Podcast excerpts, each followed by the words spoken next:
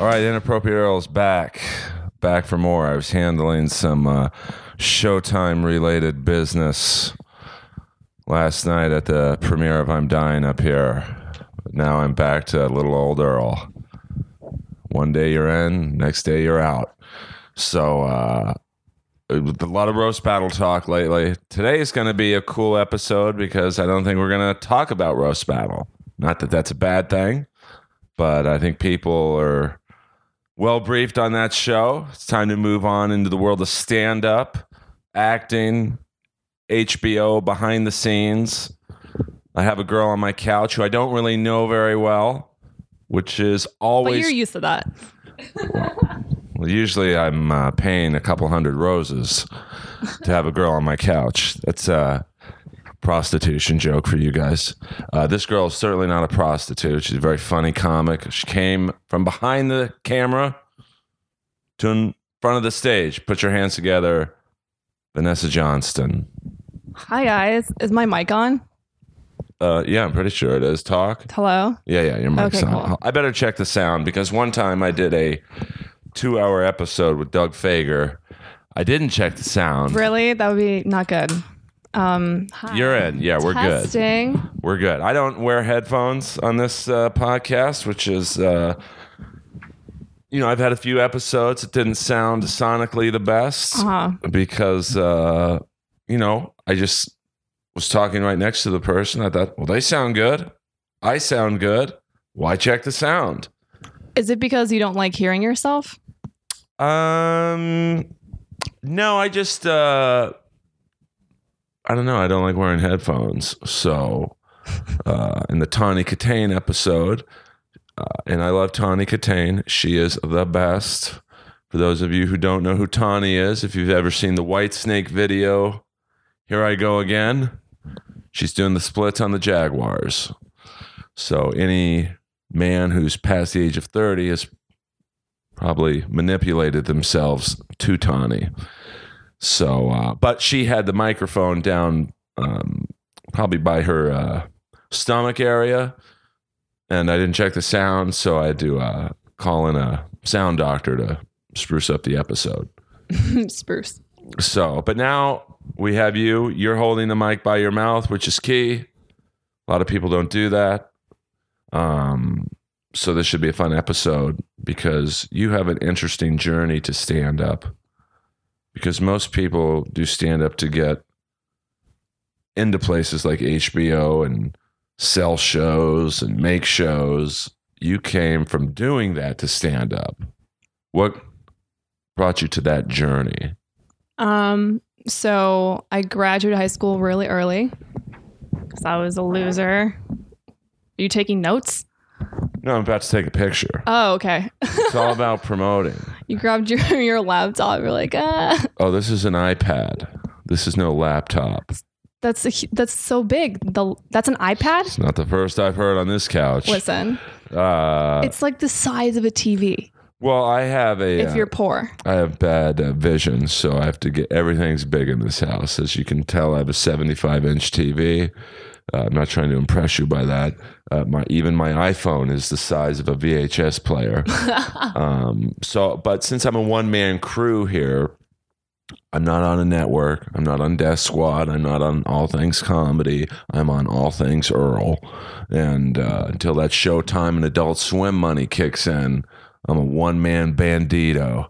So I have to take pictures while you're talking. Then I'll maybe even tweet, hey, look who's on my couch. And maybe you retweet it with a link later on in life. I'll retweet you. Some people don't, though. I will to all my all my five fans. But like you come from a uh, a, a marketing background. Mhm. Like there was one person I won't name them.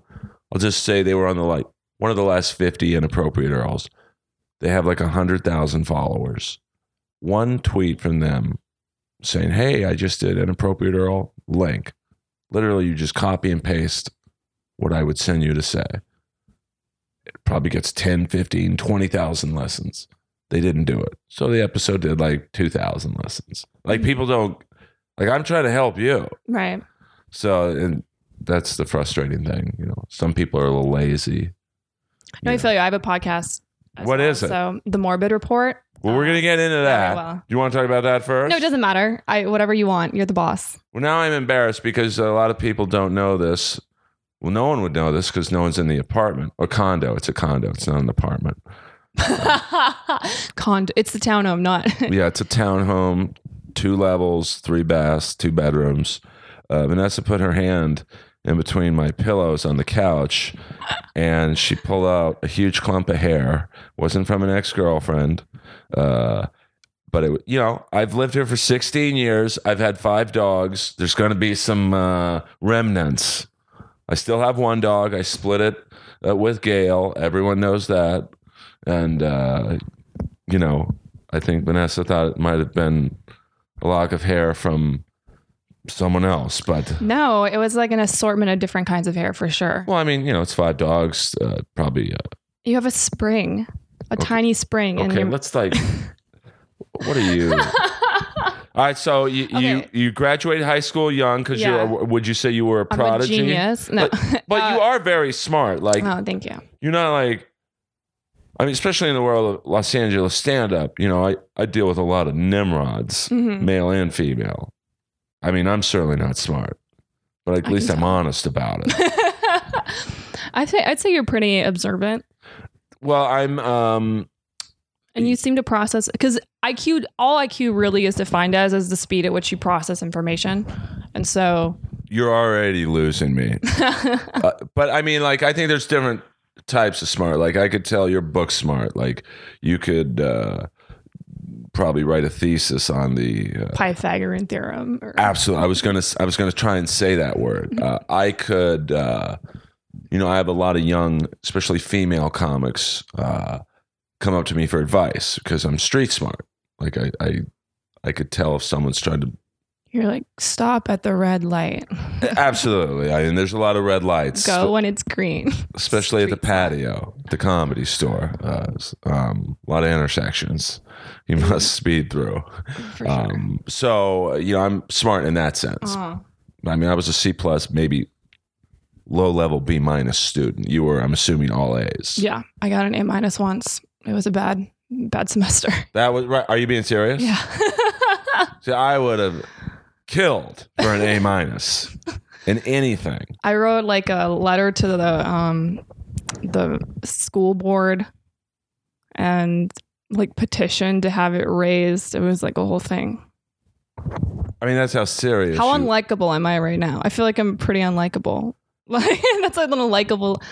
no, it no. bothers me, not as much as it bothers everyone else, but it Well- bothers me. Well, you're. Uh, I don't know the right word. Of course, uh, you.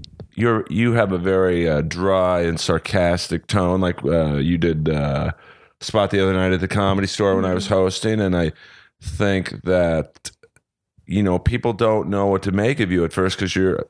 And I'm obviously, you know, I, I say this respectfully. You're a very uh, pretty woman, but you have like a guy's tone almost. Mhm. It, is that hard to uh, do stand up when, like, you know, obviously the like I've always felt bad for pretty women doing comedy, not not the show, Pretty Funny Women. I mean, that's false advertising um, on a few fronts, but uh, you know, because a beautiful woman doing stand up. I mean, you're model looking. Was that Mhm. fair to say? yeah, I was a I was a model for. Well, there you go. I was on America's Next Top Model. Oh, we're going to get into that. Show. By the way, how the hell is Tyra Banks judging a talent contest? That is out of control.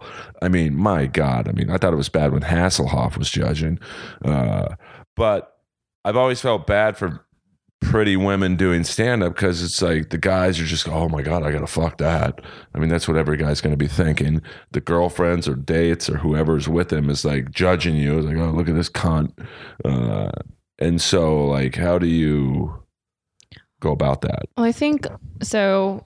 You know, I was just on the road for the last month, and um, I was doing half hours, so it, it gives you a lot more time to kind of like establish trust with the audience. Um, one, I'm bisexual, and so one opening like material bit I have is is about eating pussy and how it's hard, which like makes you relatable and likable because it's like the girls are like, oh, she wants to fuck me. It's like as soon as a girl feels like, oh, she thinks I'm hot, then it kind of changes that dynamic. And then guys that they feel like you're like one of the dudes. And so that's like um that was actually the first the first joke like bit I ever wrote. I wrote the first month of doing stand up and um I it hasn't really even changed. It's pretty much the exact same three minutes as when I wrote it two years ago. Uh and now I don't even like doing it because I feel like it's like cheating. Do you have material like that where you're like, oh, I know this is gonna work I was, you know what? I was in San Francisco when I was on the road, and I the room was I, I was doing a room. It was like a bunch of like startup tech people, and um, the host that was hosting it was like so bad and ruined it. And then I had to go up first, and the room was so messed up. And I was like, oh, I'm gonna go to the the cliche sex material. And then that didn't even work. And I realized it's because like those people don't have sex. I was just like a whole thing. I digress. This is I mean- so, you're doing so many. Oh, you're tweeting. Yeah, yeah, I'm just blasting Okay. it out. I mean, I do material, whatever material I think is going to work, I do. And I, it, I don't care if it's cheating, I don't care. Like, you got to do what you got to do when you're on that stage, whether it's, uh, you know, a joke you've told a thousand times, but you know it works, I, I do it. Uh, If there's people in the room that have heard it, like, you know, other comics or whatever, I don't care. Like, I'm doing it for the people who've never seen me. Um, so I'm a fan of whatever it takes. Okay, so yeah, so then I think maybe that's a bit different. Um, but going back to what you said about being attractive and a comic, I definitely think that um, there are there are different stigmas associated with it, and it can be difficult. I think for me, the thing that I've struggled with the most is the material I want to talk about versus what I look like I should talk about. So I feel like I have like a face. It's like, oh, this girl should talk about like m- being pretty is this and like uh my pussy is that and dating is fucking easy and whatever. And so that versus like what I actually am interested in, which is like water pollution and like these sort of like nebul like nebulous sort of like topics that have to be warranted with empirical data that most people can't follow. And there's that sort of disconnect. And so i think right now I've, I've only been doing comedy for two years. So now it's kind of like meshing the two. And did you have like a like my men not mentor, but like the first person who meant a lot to me as a stand up was Archie Bunker. Just I mean, you probably don't even know who I mean, it's Carroll O'Connor who mm-hmm. played Archie Bunker, but I just enjoyed his uh how he could say the most racially insensitive things, but you still liked him because he was likable. Like, did you have a person you saw, whether it be comic, an actress, that like, oh, I, I kind of want to be like that? bill hicks Right.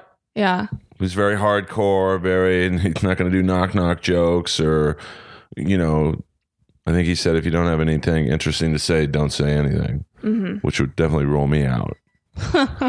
And I'm sorry about all the noises in this house. yeah what is that is that like a fax machine Well, no, I have. you have uh, a morse code machine in your house I do. That's how old I am. I communicate uh, via Morse code. I still have a pager. That's uh, oh my god that's no. so oh wait oh you're you're joking oh okay No, no, I don't have a pager, but I've switched over to all Apple products. I don't know um, how to uh, navigate the cloud, so uh, I, I, if one thing rings, they all ring. weird Yeah, I'm a you know I'm not very technologically uh, proficient. Mhm. I guess is what I'm saying. So, what got you into Bill Hicks? Did you see like a clip of him and like, oh, this guy's interesting? no so like when by the way i'm eating a lot of candy i eat candy all day long It's not good. Can I give you some advice? It's not good to eat on a podcast I because, I'll well, put it down. let me tell you why. Because, What's uh, gonna be like crunkling and well, I had uh, probably my favorite guest of all time. And I've had uh, some amazing guests on this show. I'm Mm-hmm. lucky enough to have met some of my, uh, I don't know if idols is the right word, but just people I've wanted to meet. Uh, Stephen Pearcy, the singer from Ratt, uh, R A T T. Anyone who knows me knows that's my that is my if I ever get on the goddamn comedy jam, which is probably not likely, uh, because they want celebrities, I'm going to sing a Ratt song with Mr. Pearcy. He was chewing gum the whole time. Oh, really? Okay, I won't eat. I've just I've been eating candy and Chipotle like every day for the last month. Um, I'm sorry about that. I've lost ten pounds, which I'm pretty sure means I'm perfect. on the diarrhea diet. exactly. uh, so uh, you know he was chewing gum the whole time. Oh, okay, I won't. I won't. I won't put anything in my mouth. Well, you know, uh, certainly I don't want you doing that during the podcast either. It's not going to be mine either, by the way. hmm We are just friends. You know, a lot of people accuse me of having pretty women on this show to like make inroads with. I have a boyfriend. You know him. Absolutely. So I'm I'm unlike some people in the Los Angeles comedy community, I'm respectful towards women who are taken or just getting out of relationships. Of course, not everyone follows that rule. Believe me, I know. I feel like I have a lot of I have a lot of guy friends because I'm attractive and they're like waiting for me to fall in love with their personality. Right. And that's not happening, guys. Because Vanessa's not some fucking bimbo, you know, comic. She has a boyfriend. Sorry. Um, he's a good dude. I won't mention his name just because, you know, he's not here. Some people don't want to be mentioned on a podcast as the other half. Hmm Um, but you guys uh, are uh, going strong again. And, uh, you know, it's uh, something I'm not able to say at the moment. I'm going For strong. yourself.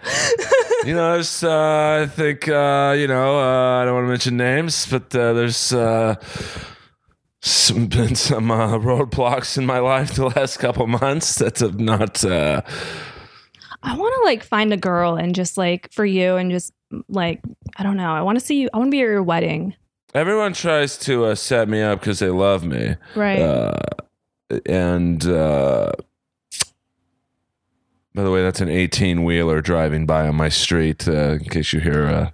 This was the out of all the podcasts I've done. I feel like this sounds like the most like we're on drugs, and ironically, we're both sober. Right. I'm typically the only sober one, but I feel like we've gone uh, like deviated so much. But that's what I like doing. Like Uh-huh. this podcast, uh, you know, is I, I think this is the 178th episode. I've never once planned a question Really? um, because I like it's just how I do it. Maybe it's not the right way to do it.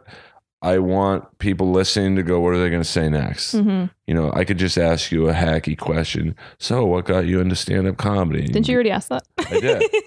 I said I could ask you another hacky question you could do it twice. we're going all over the place. I mean, we start talking about high school. Five minutes later, we're talking about my uh, dating life, which is, uh, you know, Both in the past and don't want to revisit. Well, I mean, uh, I'm not so sure about that, but uh, you know, it's a whole. That's another podcast. I might start a relationship podcast. What not to do. I like it. I mean, you know, there's a lot of things. Uh, you know, it's tough. Uh, you know, through your current situation, uh, uh, dating uh, in the comedy world, whether you're dating another comic or or someone in the business. it's just hard dating as a comic in general. And it's not because it's hard to find people, it's because it's hard to be with people as a comic, I think, because you're so meticulous and judgmental of everything. And then I don't think a normal person can handle that sort of scrutiny day in and day out. And then the schedules is just you're out all night. It's just really hard. Yeah, for sure. It's really hard. Oh, the schedules are like, uh, you know, it's hard to, uh, in some sense, comics are the best people to date each other because it's you're the only group that gets the other's lifestyle. Uh, you know, and then in some cases, we're the worst people to date each other because it's. Because we're competitive. I- You know, I've been lucky in that uh, aspect. I don't think I've ever competed with. Uh, I've always rooted for, say, the last three girlfriends who have been comics. I, I've never been like, I, I mean, we're not going up for the same gigs. But you were, I mean, I don't know all of your dating history, but from what I understand, you were at completely different levels in your comedy career. I feel like if you're kind of closer, right? Like if you were dating someone who had been doing comedy for about the same length as you, same, you know what I mean? Like Right. that's a little bit different because then you are kind of more like there's more to compare, right? Like if I was dating some dude who had been doing comedy for 15 years, it's like why would he com- how can we even compete with each other it's like you're selling out theaters and i'm doing open mics and bar shows and clubs sometimes. You know what I mean? It's Right. like completely different. Well, I think uh, with uh, It's like someone in the NBA competing with someone that's doing little league. Like it just doesn't make sense. But when you're both in the NBA or you're both little Right. league, then it's a little bit more competitive. I mean, I would say with the last uh, lady friend, uh, we were on the same show. Uh, so it was might have been the closest I've ever been with someone in terms of uh, competitive, uh, like what you're talking about. Like, okay, I gotta. But you guys both got on roast battle. I know we don't want to like. I don't want to like. Oh, she's the best. Yeah. Uh, Like I, mean, feel like if one of you got on roast battle and the other one didn't, that would be kind of weird, right? Like you've been luck. You guys were lucky enough to kind of be on the same at the same kind of path. Yeah, yeah. I mean, we, uh, but I guess that I see what you're saying, though. I, I guess we were both in the NBA of sorts. I mean, we both got to the Montreal, uh, you know, uh, roast battle show, and it was great. She was great. I was, you know, I'm not gonna say I was great, but you know, I survived. You know, given the toughest bracket in the history of the show, no one wanted Daddy to succeed. Too bad. Sorry, I wish I had your confidence. Like, but I don't have any confidence. It's all an act. yeah, I mean, I think I'm reverse. Like I have all the confidence on the inside, and then I don't. Ex- I don't like exu- exude it. Yeah. Right. Yeah. Um. Yeah. Like when I watched you in roast battle, I was like, man, like, like I'm just starting to get into act outs, and I get so insecure, like doing voices and being any sort, doing any sort of like physical movement, and then I see you, and you just completely like when you ripped your shirt off, I was like, oh, I want to be like that. I mean, that was fear. Because I was the weakest. Uh, I, I'm honest with my skill set, whether it's in stand up or roast battle. I'm probably uh, in Montreal. I was probably the weakest writer out of the 16 people, uh, but the best performer.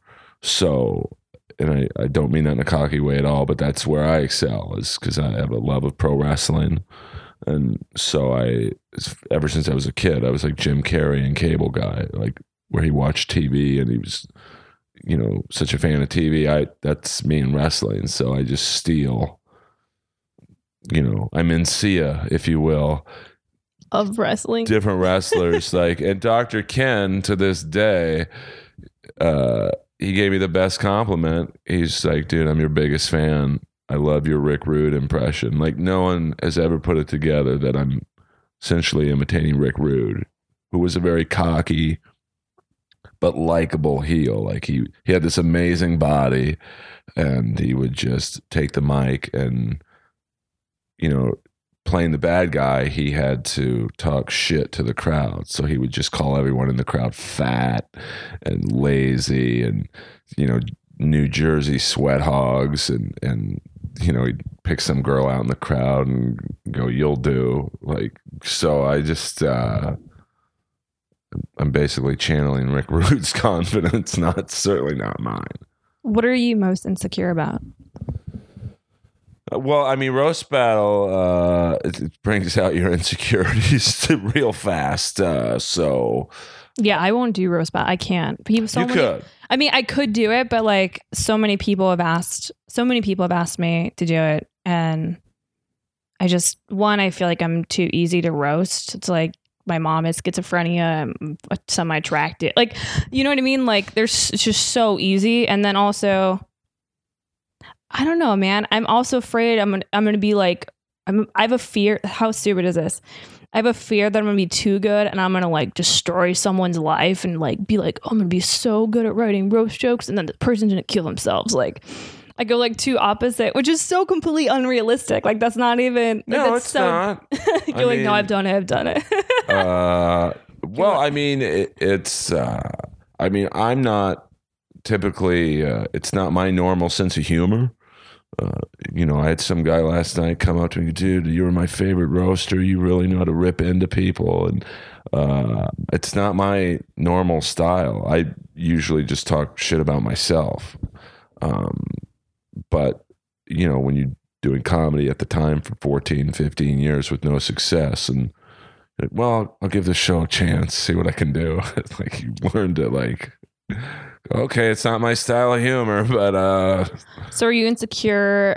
Because I, I feel like roast battle was probably uh, I don't know if it's a big thing for you, but definitely has like helped your oh my god, career. it's are you insecure that you move forward in that in a, in a comedy style that you feel like is not yours? Is that kind of like is that what Yeah. you're saying? I mean, I feel like in a sense I sold out, but um, I'd gotten so much from Roast Battle. Uh, like I got on the Showtime show that, you know, the premiere was last night, and Jim Carrey came over to me and like, like he's like, if Archie Bunker's my first mentor, Jim Carrey's my second. Not, and we're totally not. Uh, I certainly don't do physical humor like he does, but like it's Jim Carrey.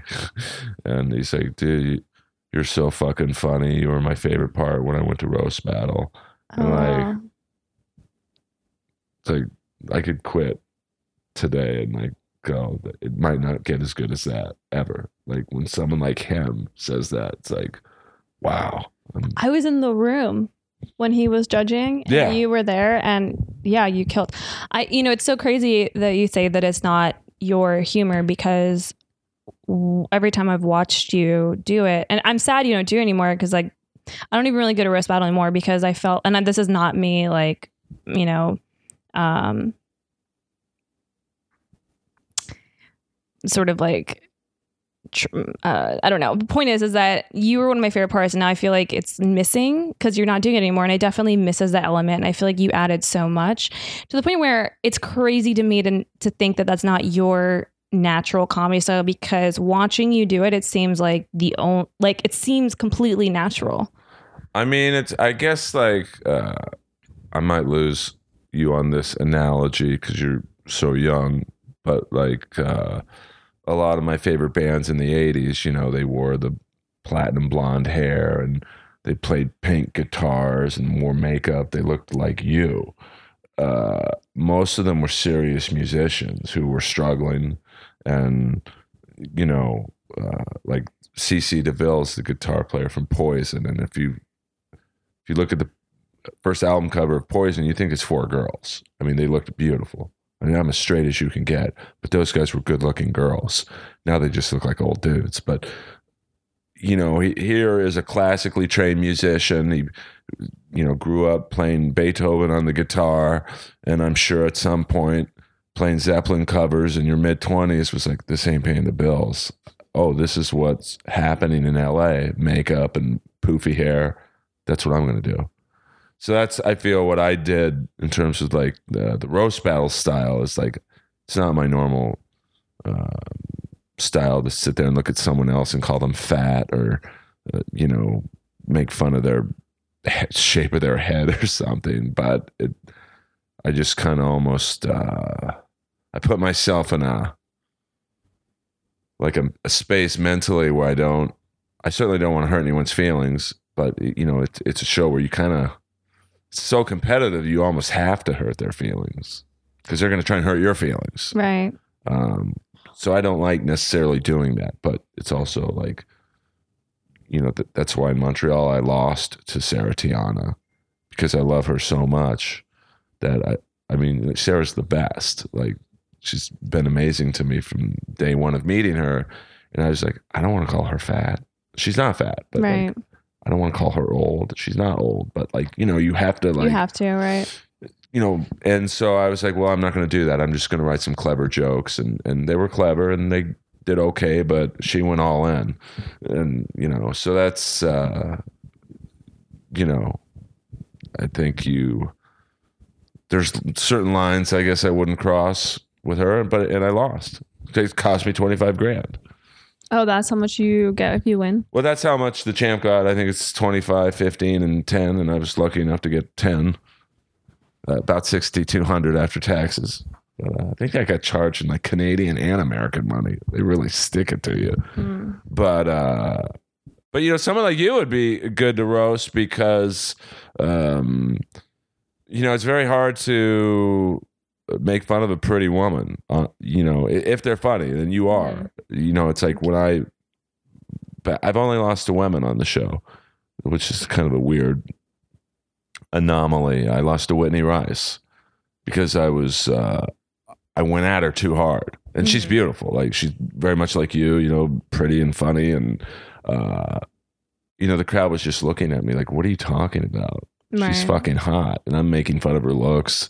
And we were dating at the time, and it was like, which is a big mistake. And I've said this Yeah, before. Yeah, you've like roasted a couple girls you're dating. I've roasted two girlfriends, and uh, uh, you know, uh, Yeah, no. it's not necessarily why we broke up, but it uh, let's just say it might have hastened the development of the uh, you know, like uh, with Olivia.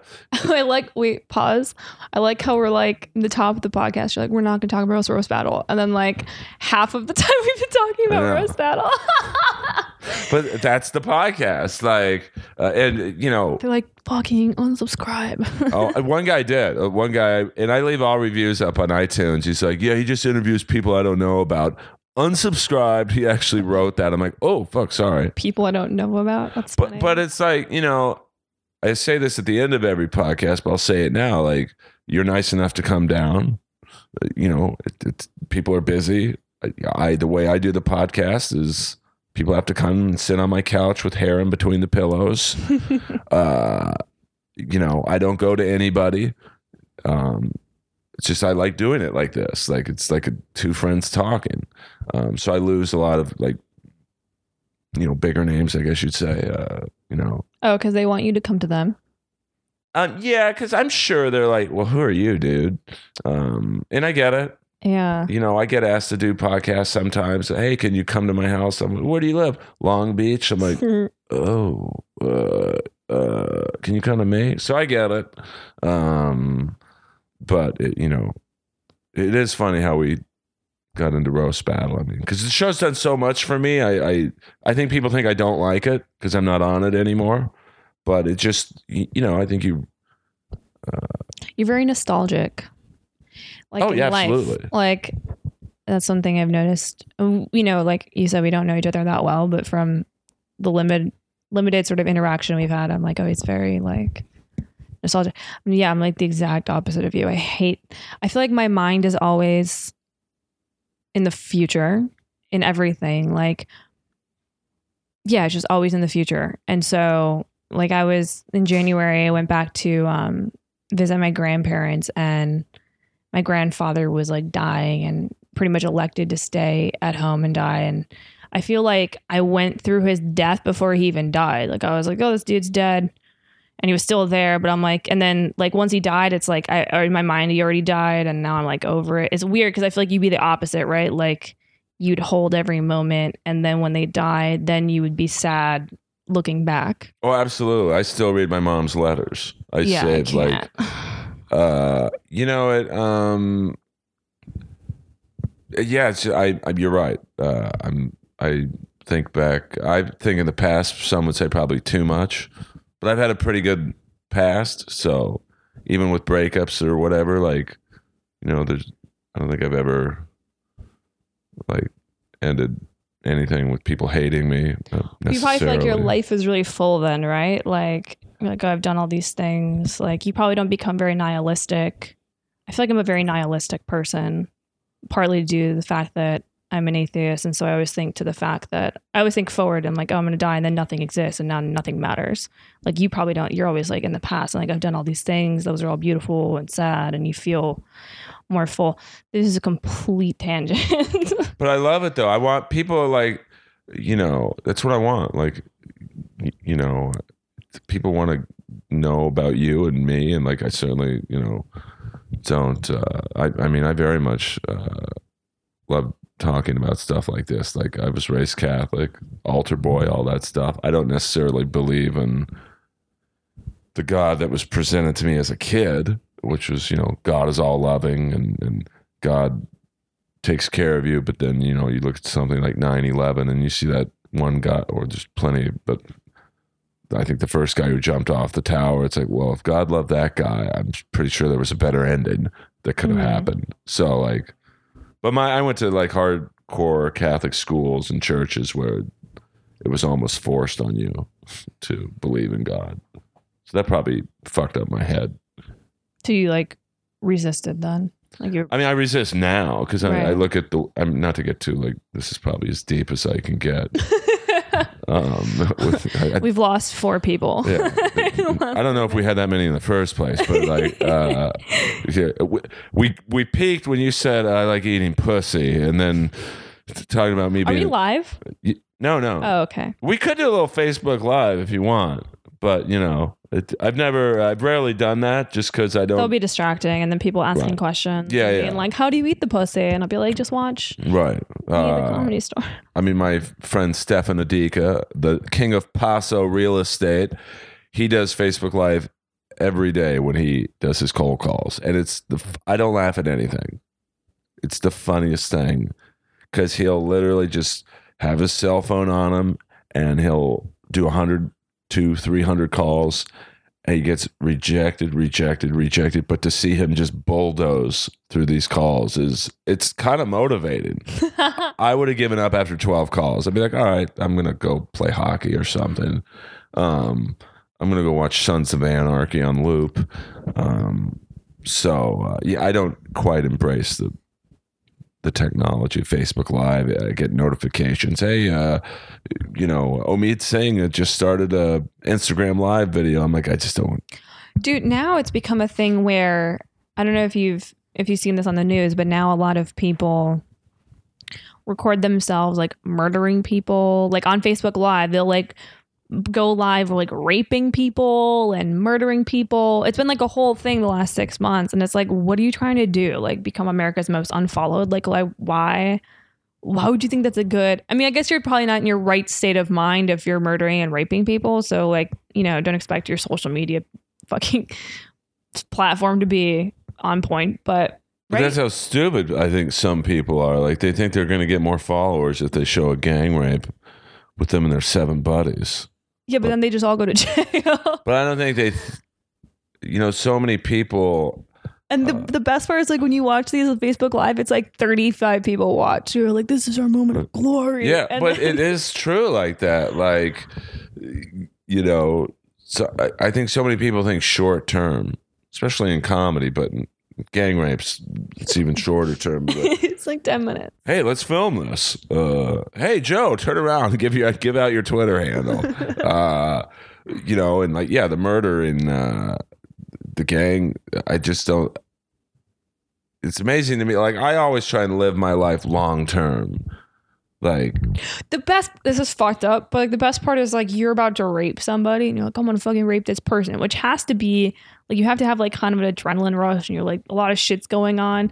And for you to be like, hold on a second, I need to turn on my Facebook Live. And like half the time Facebook Live doesn't work. So you have to like sit there and like reset it and you're like, okay, is it live? Okay, uh, all right, I'm gonna continue you. Like that's so fucking funny. yeah, honey, just you can move around a bit. We got to wait till the Wi-Fi kicks in. Do you have your rape face on? Put your rape face on. I, I'm sure that I'm surprised there's not a like a thing called Rape Book. You know, where just, they can just all uplink their videos there.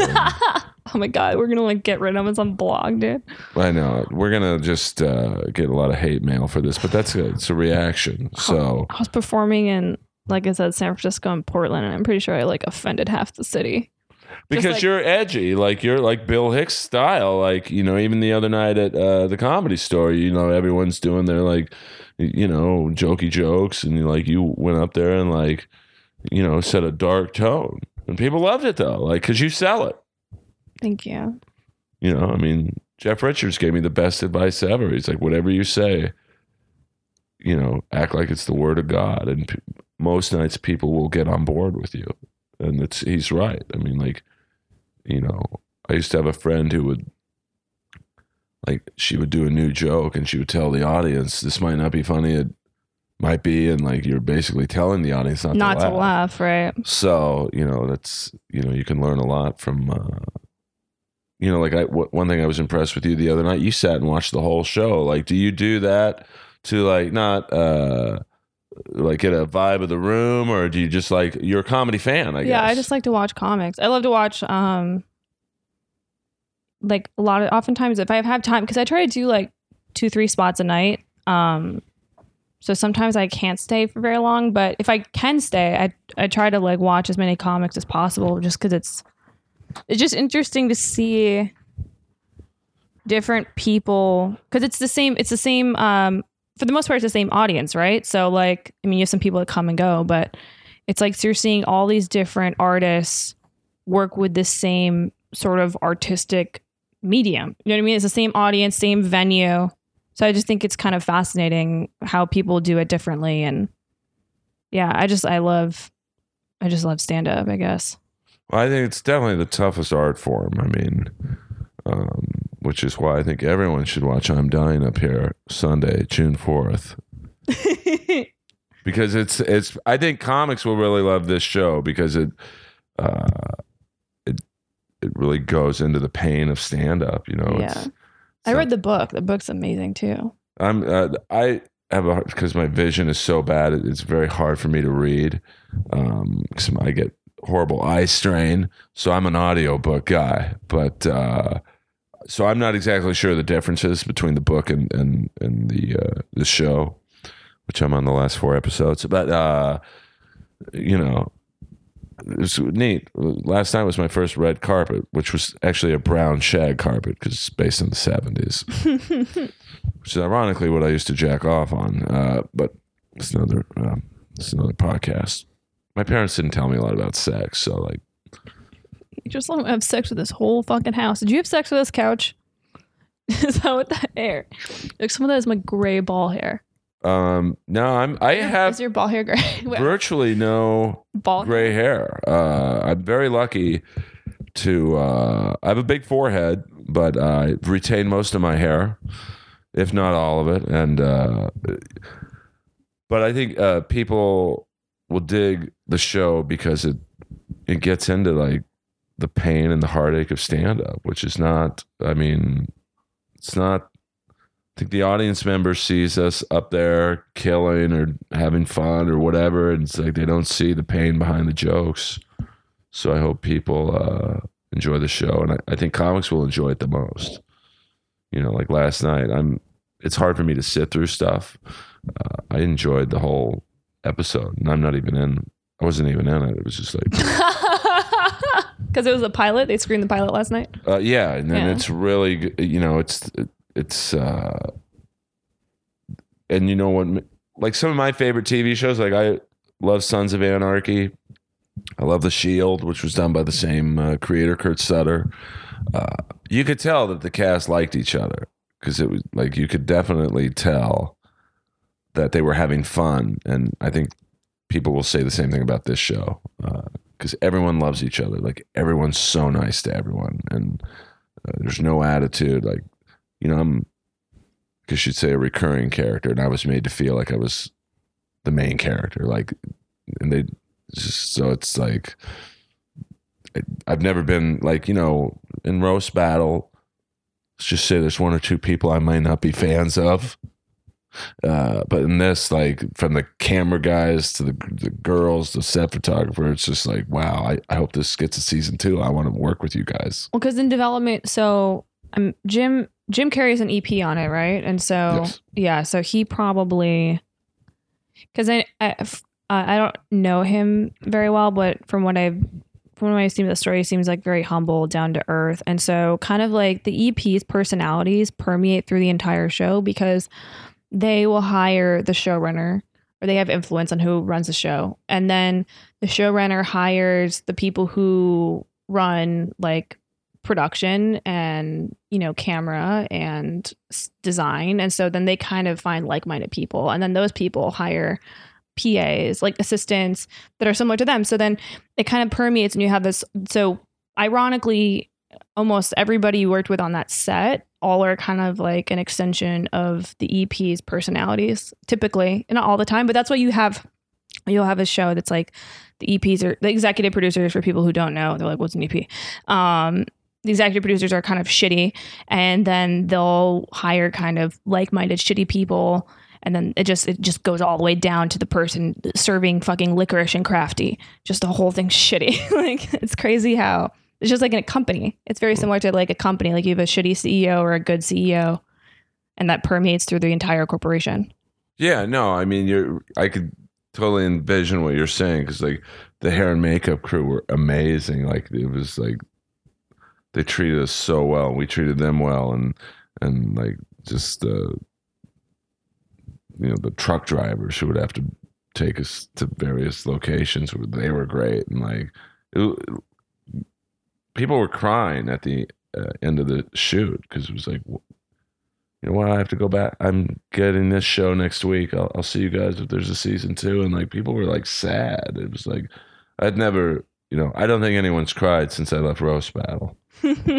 I've cried. People uh, probably cheered, but I will say a shout out to Cena, the Saudi prince, the only person I. Uh, what's the uh, right word? Uh, who gets my uh, vouching to be the hater, the house hater? He does a great job every week. It's different, but uh, you know, I think that's he writes more than I do. I just would improv because that's probably too lazy to write. You know, I'm in the moment. Cena's more prepared, and it works. So, thank you, Cena, for doing what you do. And people are asking, "Will I ever come back?" Just never say never. Sounds like a Kiss song from the mid '80s, but actually, "Never Say Die" was a good uh, King Cobra song. Band in the mid '80s, who the singer's now a transsexual, so he took it to another level. His name was Mark Free. It's now Marcie. Oh my god. And he's not like Caitlyn Jenner. He chopped it off. So that to me, Caitlyn Jenner is still Bruce until you get rid of the dick.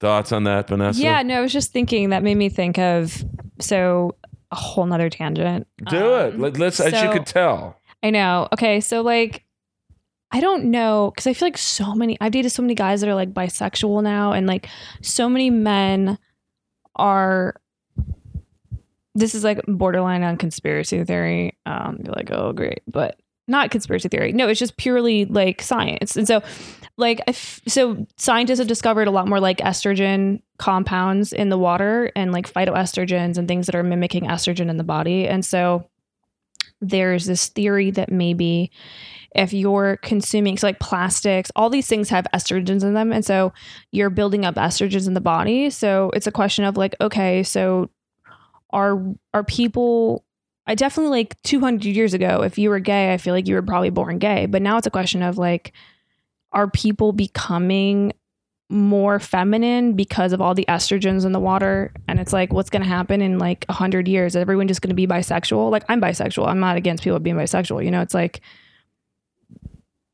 But do you have a preference? women. Oh, i hope my parents don't listen to this. They're going to be like your boyfriend dying. doesn't listen to this. Your boyfriend's like, fuck.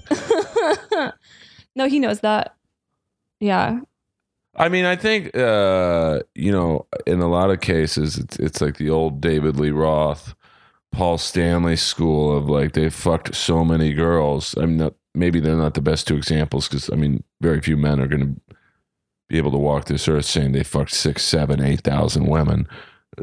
You know, but I I think in like their cases, I don't look at them as gay or even really bisexual. They, just they just got bored.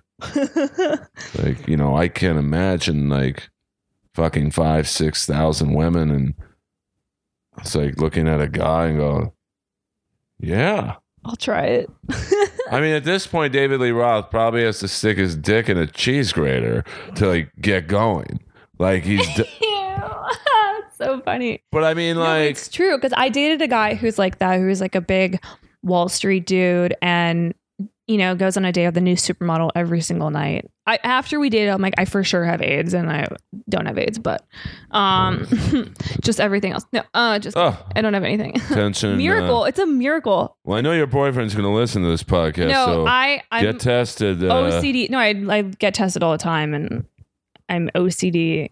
I'm OCD about these things, and so um, I have no idea because I was. I mean, I feel like his dick's like a petri dish. Like, how is it possible? But anyway, he like new chick every single night, and you know, and then I dated him when he was like um like 40, and so he told me that he like hooked up with a couple dudes, and I was like, really? He was like, yeah he's like just for fun. And i was like oh okay. And he's like do you want he said i'm gonna tell you something. Don't tell anyone. And i'm telling a bunch of people but you don't know his name so it doesn't matter. But he's like sometimes when i'm with a girl and i can't get hard i'll imagine that she's a dude.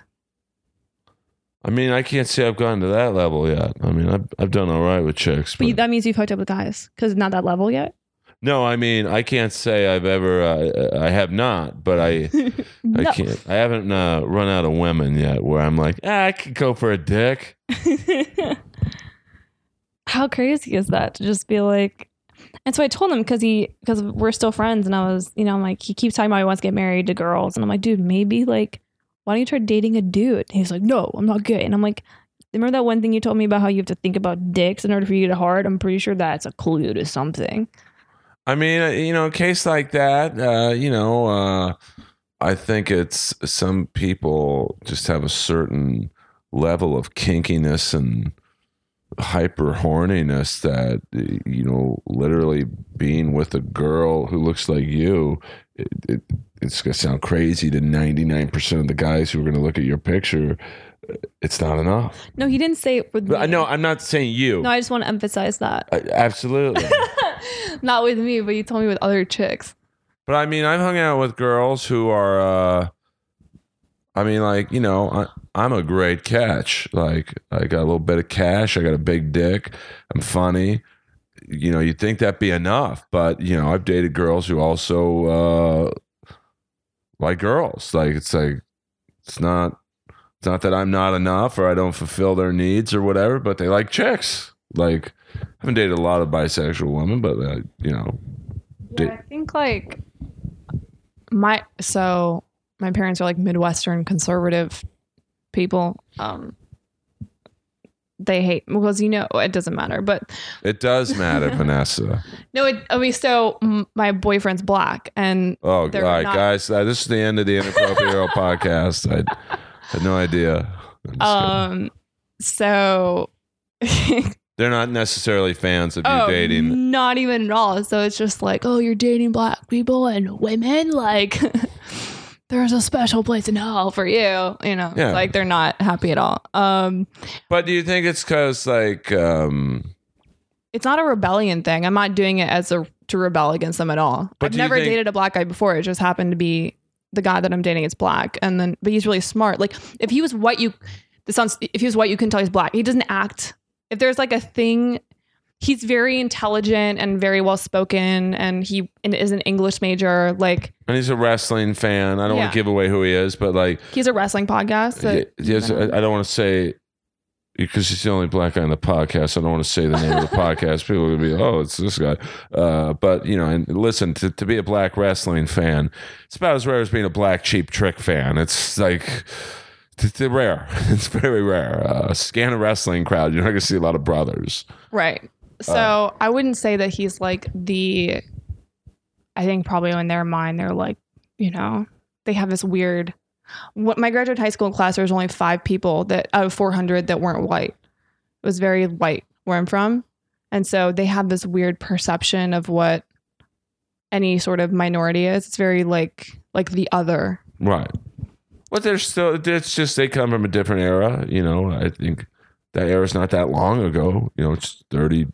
I mean, how old are your parents? Like what? 50 something, 50 something. So they're you know you know we're teenagers and whatnot in the fifties and sixties where you had like race riots and like segregated bathrooms and like literally black people couldn't vote. Uh, you, you know, it's like it's not that long ago when you think about it. Like women couldn't uh, do a lot of things it can do now. I mean, almost had a female president. Oh, 100%. I mean, like, it's crazy. I'm the first woman in my f- my sister and I are the first women in our family to like have a job. Right. Like a real like legit. Yeah. My mom, my grandparent, my like all the women in my family are all like kept.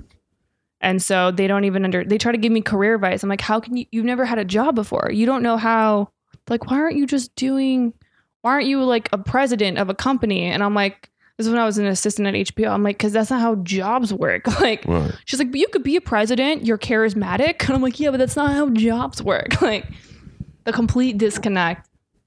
It's a Um, different era now. Like women, you know, like some of the best rockers are, are, you know, Gwen Stefani, Madonna, like, you know, women are in power. Like, you know, Sherry Lansing ran Paramount Pictures. Like, it's most powerful, maybe the, at, the height of her uh, captaincy, she was like the most powerful person in Hollywood, a woman. Like, You know, whereas in the seventies or sixties, it would be like a woman running Hollywood studio. You're nuts.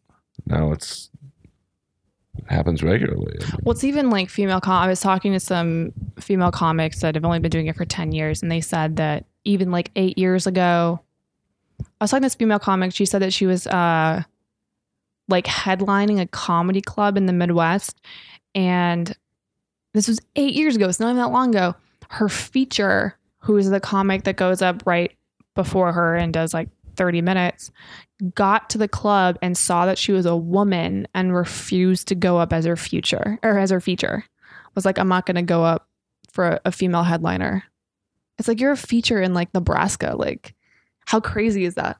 Eight mm. years ago oh yeah, I mean, uh, and you like- wonder why female comics like amy schumer. That's why i'm not upset at people like amy schumer or like whitney cummings or any female comic that has been doing comedy for more than 10 years. If they seem a little feministy like i get it. Like they had to go through so much shit you know? It's like i don't have to i don't feel like i have to go female comics now don't have to go through as much shit as as those you know girls did women did. So i understand like where they're coming from Oh yeah, I mean, like you know, Whitney Cummings. I started with her at open mics. I don't know what happened, but I zigged where she sh- zagged. She zagged. And Amy Schumer's great. You know, uh, you know. I mean, I can't name one joke of hers, but like, you know, I don't dislike her because she's a chick. You know, uh, I mean, some of the better roast battlers are women. Uh, Sarah Tiana. You know, Olivia's a killer. Uh, kim congdon Kim Congdon's great. Anna Valenzuela. Uh, uh, roast battle I know, but I mean, it, but it, it, it it's such a it, roast battle does like fall in line with so much what we talk about. Like ten years ago, if roast battle was around, I don't think many females would do it. zero percent chance. Like- and all the jokes would just be, "This is a woman trying to do comedy." Yeah, you're a fucking whore. Uh, you know, suck my blah blah blah. It's still like that. yeah, you're right. Who, who the hell am I kidding? Uh, We've come so far along to the same thing. We have come so far where Sarah Tiana can do pedophilia jokes against me on TV and beat me. So, uh, but I got to kiss her at the end of the match. So that was You uh, did? We had a uh, before we went out. We're like, whoever wins, it doesn't matter. We're gonna make out. Uh, and when she won, she jumped into my arms and we made out. You know, for like a minute or whatever. You guys should date. That'd be cute. Uh, I mean, you know, I, I, uh, yeah, she's awesome. So, uh, you know, I'm uh, working through some issues uh, right now, but uh, you know, we'll, we'll see what happens. You know, I'm gonna find you a girlfriend. It's my 2016 mid resolution. uh, 2017. Holy shit. oh shit. Well, in that case, um, I'm getting you to look into the past too. I mean, uh, you know, I think when you look for one, you never find it. I know it's cliche to say that. Uh, Would you want to date another female comic? you know, I like who I like. So yeah, I, I don't. But I mean, I don't So shut. nebulous.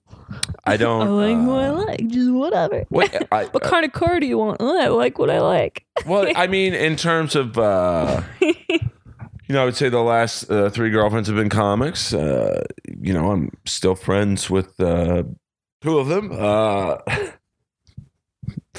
uh, the third one's in, we're in transition at the moment, but, uh, you know, I, All the chicks you dated are funny. That's good. oh, absolutely. At least you uh, didn't date someone. There's some guys I've seen that are like new to comedy. I'm like, oh my god, they're so hot. And then they go up on stage and I listen to their material. I'm like, you're, you're not hot anymore at all. Like I could never. I could never uh, have uh, sleep with someone that I didn't think was not funny. Like, because it's just you're right. Like, yeah, you could sleep with a hot looking guy or a girl. Right. You know, one or two times. It's like okay, they're hot or whatever. That fades after a week or so. You know what? Maybe not a week, but like whatever. Then it's like, okay, are they funny? It's I couldn't. I wouldn't be able to. If I- I saw the material and they weren't funny, I wouldn't be able to do it once. I'd just be like, ugh. yeah, I mean, there's, uh you know, there's just a. I've been lucky in, in terms of that, and uh, hopefully they feel the same way about me. You're like, Skakel. hello, are you out there? Please, guys, uh, send off a bat signal. Uh, girl, ex girlfriends one and two, uh, just throw out a signal, and uh, the third one, uh, I don't know. This phone call would be nice, but uh, you know, we'll figure that out. Um, so what's go where? So you hit the road, you- Yeah. you, know, which is impressive because a lot of girls, it, I shouldn't even say girls, but a lot of comics at your experience level, they just hit the mics around town and they don't really, you know, you're hitting the road. Yeah, by myself. Yeah, Most- which is Most people most people were trying to find like some headliner to go with. I booked everything on my own. which Um is impressive. Do you think that's from your HBO background where you're like used to like putting together deals that you know most people couldn't even fathom putting together, and so like yeah, I would say. And then I have a startup as well now. So like being an entrepreneur and having to kind of control every element definitely um you learn as an entrepreneur to kind of like as many things as many variables you can put in your control the better and so with booking i was like oh just i can do this on my own um what what's the biggest uh you know uh not drawback but obstacle you get when you know you send a your headshot to a booker and they're like oh do you think they think oh it's just some hot shit I don't send my headshot. I just send my credits and then um, I send a link, and the link is kind of blurry, so you can't really see what I look like. okay Yeah, it's not high quality resolution, and it's far enough back where you can't really see my face. I could be a five. You can't really tell.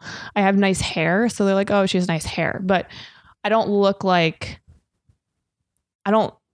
I don't think I look. It's not an accurate representation of what I look like, and so um, do you dumb down your looks when you're on the road like do you yeah. like oh yeah, I live in like flannels and sweatpants and um you know, like half the time like on the at the clubs that I booked feature work at, like so I'd feature for the weekend. Um and they pay for your hotel and then some cities I was in, I didn't book feature work, but I wanted to kind of like try out the clubs. So then, you know, occasionally I would sleep in my car. Um which, you know, is I have an SUV, so it's not that bad. But um you're paying your dues yeah, it's not. I I feel like it was like camping. Like, you know, I'm from Minnesota. I'm just like, dude, it's like camping in a, a car. It's not that bad. Um, but actually, I was doing when I was in San Francisco. I was doing shows, and the first night, uh, I was doing a show in the Tenderloin. Have you been to San Francisco? Do you know the neighborhoods? um not i've done a few gigs with deuce bigalow Okay. So in San Francisco, um, there's it's like the, the main part of San Francisco, like downtown, everything is like super, super nice and really expensive. And then right in the middle is a small neighborhood called the Tenderloin, which is listed as like one of the, the worst neighborhoods in the United States. I didn't know this until I woke up the next morning to some dude peeing on my window. Um, but I slept in my car in that neighborhood and then uh and I did a show there and then I did a show there the night after, and the and the comics were like, "Do you need someone to walk you back to your car?" And I was like, "Why?" They're like, "Well, this is a really dangerous neighborhood." And then when I started researching it, I found out that like there's just like strippers and drug. It's like a free. It's like a farmers market for drug lords. Essentially, it's not owned. There's no territory. Like it's not like the Bloods own this, or it's just a complete free market. Um, it's kind of fascinating, but so that was only like drawback. was not really knowing where to sleep all the time. Um, and then also it's like a new comedy community every single it's like it's like transferring to a new high school every four days. Right. Because it's a completely different comedy community. Nobody knows you. Like who's who's this person? Or like you know? Um but you learn a lot definitely. I want to um i'm planning uh like a tour like southwest through the north. I'm trying to get all the whole united states. That's like my goal by end of next year. So i kind of see like what works in every state Well, I mean, there's definitely different uh, senses of humor that work in different parts of the country. You know, like you know, the South. I think they they seem to want like not necessarily dirtier humor, but more simple humor. Uh, I know it's a the more conservative what i've noticed the more conservative a town the more fucked up material it can do right. the more liberal the town the more pc it is the way less fucked up material it can do you like the point where like the most liberal towns i performed in the comics that perform there all the time were basically apologizing for every joke. They're like oh you're right. That's not funny. No i'm sorry. Like completely which is crazy because you wouldn't think that. You'd think that like the Bible banging conservative. Like one show, this lady did walk out to me and told me she was to pray for my soul, but other than that, they were pretty like Is that because you're lax. talking about eating pussy or No, I was something? talking about being an atheist. I have like ten Oh. minutes of atheist atheism material. But you're right. I mean, to do 10 minutes on not having a God in your life in the Bible Belt would like, I can imagine that could turn the crowd real fast. Yeah, just this one lady, but everyone, everyone else was. You know, it's like material's good if you can get them. Even she was laughing. She was like, "Okay, yeah, that's funny." Right. Like that. I think that's kind of like the hard thing as a comic is is having material that completely goes against the grain of a person's DNA that's listening, but then still making them laugh. Like that's like the ultimate win, right? oh, sure. like someone who's like for you like you know like uh like super like pc like no racial material ever but then you can do a racial joke and it for you like kills them they think it's funny like that's like the ultimate Yeah. Oh, like i beat you it's like when you fuck a chick you know when you fuck a chick and you're like i fucking won i beat i beat you like Yeah. Yeah, I do actually. take this dick Take this skakel salami and enjoy it. But I was raised, uh, you know, my mom told me one thing about girls is make them happy first, and they'll always come back. And I won't say they all come back, but I have a high return rate. uh, I mean, am I wrong in that? Uh, yeah no for sure I or was think- my mom wrong? And uh, like, if you, uh, well, you're not single, but it, it, let's just say you were, and you were just horny one night. You're like, I gotta get some dick. You're gonna go in your little black book, and you're gonna call the guy who took care of you the best first, yeah for sure of course and then work your way down if he's not available. yeah So, guys and girls, take care of business, and you'll have business. life advice from rose giggle I mean, you know, I, I could probably give some uh, good life advice. Never roast battle a girlfriend. Never works out. Uh, try uh, to please your woman as best you can. It'll it'll pay off in the future. And you know, girls talk, right? what Girls talk, right? Like if you're we in a, talk oh about Oh, hey. dicks hey, Jim's got a big dick. yeah for sure You know, I don't know who Jim is, but like, girls talk about who's good at sex and who's not good at sex. That's why I think in the comedy community, everyone knows. Well, most people know how big everyone's dick is, well, especially mine because I show the picture to everybody. right? And I feel like you started a trend. Like now, a lot of comics. But my picture's almost like a. I, I like to think of it almost as a. Oh, That makes me think of something so disgusting. Let's I hear was, about it. I was filming something this weekend, and the director, um, I was filming like this this like trailer for this uh, fashion company, and the director, his girlfriend was there, and he was talking about how he's like, yeah, I always send dick pics out to everybody, and he's like, but the thing is, you have to make it funny, and I'm like, no, like dick pics aren't funny because he puts a little hat on his dick, right. and then I was just like, mm, okay. And then his girlfriend was there and she's like, yeah, she's like, last month he sent me a poop pic. And I'm like, what? And he's like, well, yeah. He's like, because I'm trying to take it to like the next level. He's like, I feel like I already sent her dick pic. So now he like took a photo of his shit in the toilet and sent it to her. And this girl was really pretty. And I was just like, you're okay with that? And she's like, yeah. She's like, I'm fine with it. I'm just like, what the fuck? Like, that's not, I, this has been on my mind since then. I just haven't had anybody to talk to about it. That's not normal, right? No, I don't think I've ever uh, entertained that thought. What would you do if a girl took a photo of her shit and was like, "Hey, babe, good morning"? I'd never talk to her again. But I'm hardcore. Once you cross the line with me, like I could not. Uh, I mean, we all poop, but I don't want to picture the girl I'm, you know, taking care of business with doing that. Right? Oh, Like as pretty as you are, I know you poop. yeah. You know, uh, I don't want to think about it. Me either. So, uh, but some people are into that stuff, like fetish stuff, and like, uh, you know. But that goes to that guy probably, uh, you know, sending his dick pic out. He's so, Asian. Asians do weird shit like that, right? Like Japanese has the like the weirdest fetish porn. Did you know that? I don't watch porn, so uh, So the Japanese, like, if you look at their, um, re- I was researching their porn and like, um, I don't know how that came about. Oh, because on my podcast we talk about like really, uh, f- like fucked up world news, and uh, in Japan they've made like Chinese robot sex dolls, but they they look like children, and they're really they're selling out, man. They're Oh, like, I can imagine. like they look like they're six years old, like not like teen. They're like fucking six, and um, apparently Japan has like the craziest porn. Which is ironic because they are the most polite society. Like their society is so polite and courteous and it's all about honesty and respect. But then like it's like they bottle it all down, all the fucked up human element of themselves. They just bottle it down and they just put it into their porn. Well, they probably uh, half those robots probably get shipped uh, to Sal's, Marty's, and uh, the Comedy Store parking lot. Mine's yet to be delivered, but uh, you know, I mean, people are into weird stuff. I mean, I've never been into young, uh, young, young people, so you know, Yeah, I don't get that. I don't understand the like the the thing with like even for me, like being someone who's like 19 grosses me out and I'm 25 and I can't imagine because I was talking to my one of my guy friends about escorts and um because some guy hit me up.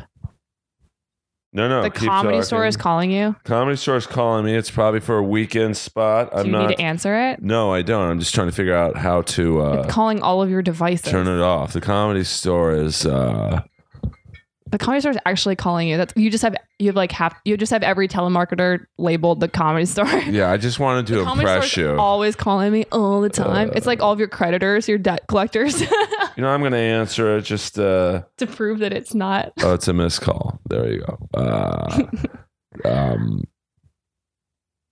what, that, that totally made me lose my train of thought. Oh, escorts. Getting uh, texted. Uh, escorts. That's a conversation I should be in on the mix. Okay. So some guy hit me up last week and messaged me on a dating app and was like, Hey, I'll pay you $10,000 a month to be my girlfriend.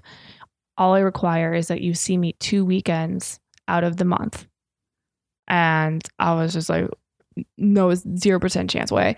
But I was talking to my friends about it because I was like, dude, that's crazy that like girls do that. Like, there's girls in LA that like you can make twenty thousand dollars a month and you don't have to pay taxes on that money. This is cash. Yeah, I don't know how they do it, but it's like gifting. PayPal. So like they gift. I don't know how it works, but like I'm assuming they Venmo it. Like, "You're fucking-" but like you don't have to pay taxes on it, right? Because I think you're allowed to gift X amount of money a year. I don't know how much it is. I think it's like forty five thousand. So I guess you I think it's only ten. To be honest with you, ten thousand. No. I, no, I'm telling you, you can give anyone ten thousand And dollars And then a anything year. after that is taxed. Yes.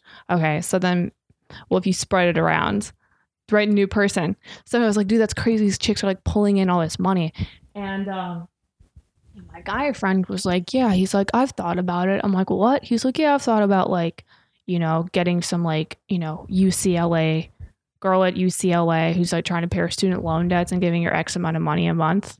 He's like, that'd be kind of nice, but he's like, I'm trying to run for political office and I don't want it to get weird. And I'm like, oh, those are the people that run for political office. I know. but it's still, when I was thinking about it, I'm like, dude, you're like 40. Why would you want to fuck some chick that's like 19? No offense against a chick that's 19, but it's just like kind of weird. Wait, you fuck chicks for 19. But that's No, different. I've only had one. uh, You know, my last girlfriend was uh, 27 years younger than me. I it wasn't uh, planned. It wasn't. Uh, you know, it wasn't like a fetish for me. It was. Uh, it just happened. You know. well, she's mature on the inside. Oh my you and I god. spoke about that, and I know her, and she's very, I yeah. mean, she's. I never. I tell people this all the time when I talk about her. Uh, I never felt like I was dating a, a 20 year old. Like, right.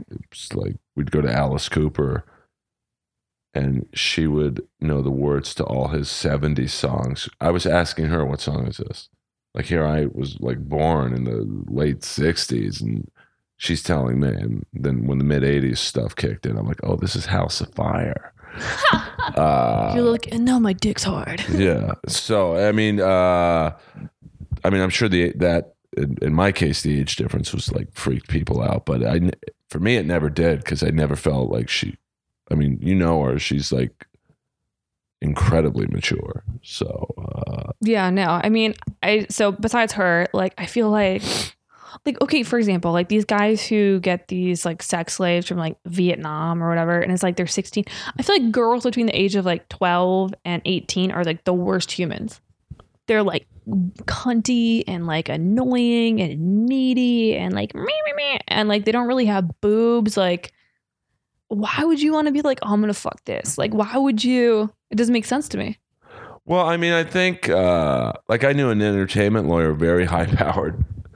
I mean, this guy, you know, he wasn't the best looking guy, but you know, he made a lot of money and uh, he loved going to like Cuba and Thailand to fuck like really young. 16 year old, like Oh, uh, might have been Younger? just a little lower than that. 14. Uh, you know, I, I, uh, yeah. You're like, listen, I wasn't watching. I was just in the room. I wasn't there. I was just holding the camera. Uh, but you know, for some people, I think it's a fetish. There, whereas like for some young girls, uh, I think it's a not a fetish, but a whatever to date an older guy. Like yeah. you know, um, you know, because an older guy is, I, I think, uh, you know, they're more. Uh, Is this your spiel? yes, I'm recruiting all. Uh, All your podcast listeners. yeah, an older guy with a podcast and a big dick. They just know what to do in life. And a town and a, a condo. two bedroom condo in West Hollywood. Uh, no, but you know, I think uh, I mean it's weird what people are into, and like, um, you know, I I've certainly dated usually around my age. You know, in in you know three years younger, three years older, never uh, twenty seven, but How is know. it dating a woman who's like 40 versus someone who's like 20? I mean, um, it's uh, it's cool. I mean, you, you know, I, I go on. I don't really have a type physically. I think if you lined up my last three girlfriends, they're all three very different looking. You know, I would say girlfriend number one is was uh, is was like she's dead. Uh, it's certainly been times for, uh, but she was like shorter and bustier. Uh, girlfriend number two, uh, very tall and, and like a model's body, and uh, you know, uh, girlfriend number three was you know curvy. So you know, I mean, physically they would look like you know they were not would have ever dated the same guy. Uh, I go for a vibe for me.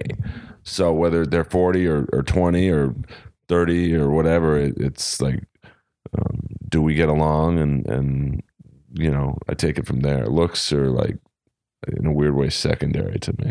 I mean, you have to be attracted to them, like for the sex, but, For the sex part, but everything else doesn't matter. but I mean, I've had enough sex in my life where like that's not the most important thing necessarily to me. Like at this juncture, it's like, okay, uh, we could have sex tonight. Do I want to wake up next to you tomorrow, uh, or do I want to hang? Do I want to hang out with you this weekend? Uh, You know, so that's like the number one thing for me, which I never thought I would catch myself saying. Like, I, mean, I get some pussy, and I gotta like. So I mean, I'm not David Lee Roth or anything, but like you know, I've done all right. You know, I mean, is it?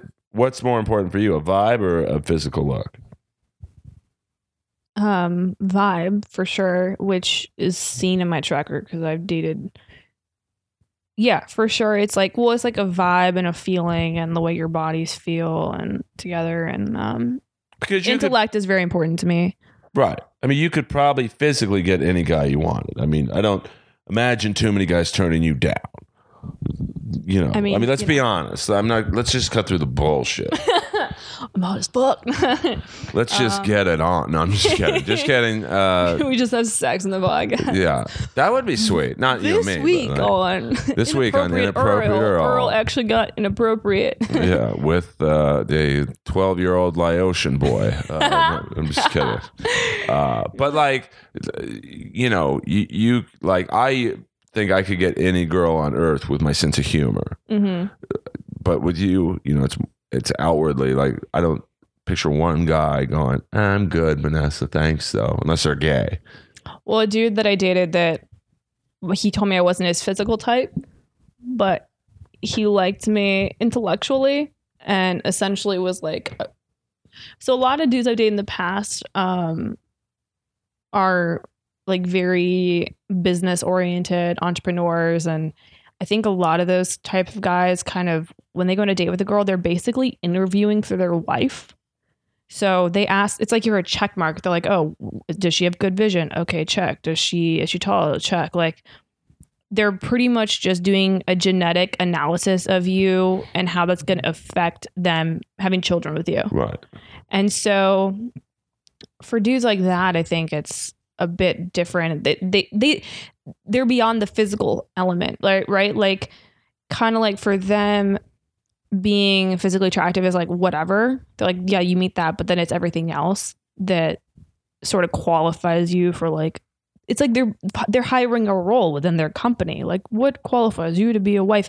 And then sometimes because I think I don't meet the standard of like a typical like girlfriend. Like I wear pants and I'm kind of I say dude all the time and I'm kind of inappropriate. I'm not like the sidekick girlfriend that's like, "Oh yes, yes, yes, I'm working on my charity this weekend." And you know, I don't fucking talk like that. And so a lot of these guys what I've noticed in the past is that they'll see me and they're like, "Okay, she has the raw talent of this role, but we'll need to groom her to be the optimal fucking position in, in the company." So like these guys uh, I'll become like their girlfriend and um and then like after a month they're like making me wear dresses and like don't say dude and and like don't be inappropriate and stand and talk to people like you care and pretty much everything that like would make you not be a comic they're Right. like be a normal person and and Right. just be a good you know um that's for sure been like a pattern for me in the past Because they're just trying to groom you to be like almost like a Donald Trump like wife. yeah Like, totally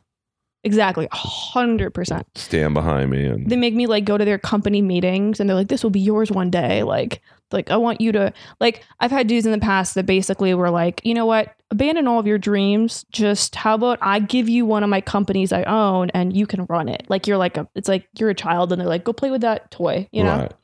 Right. um that's been a, a theme in the past.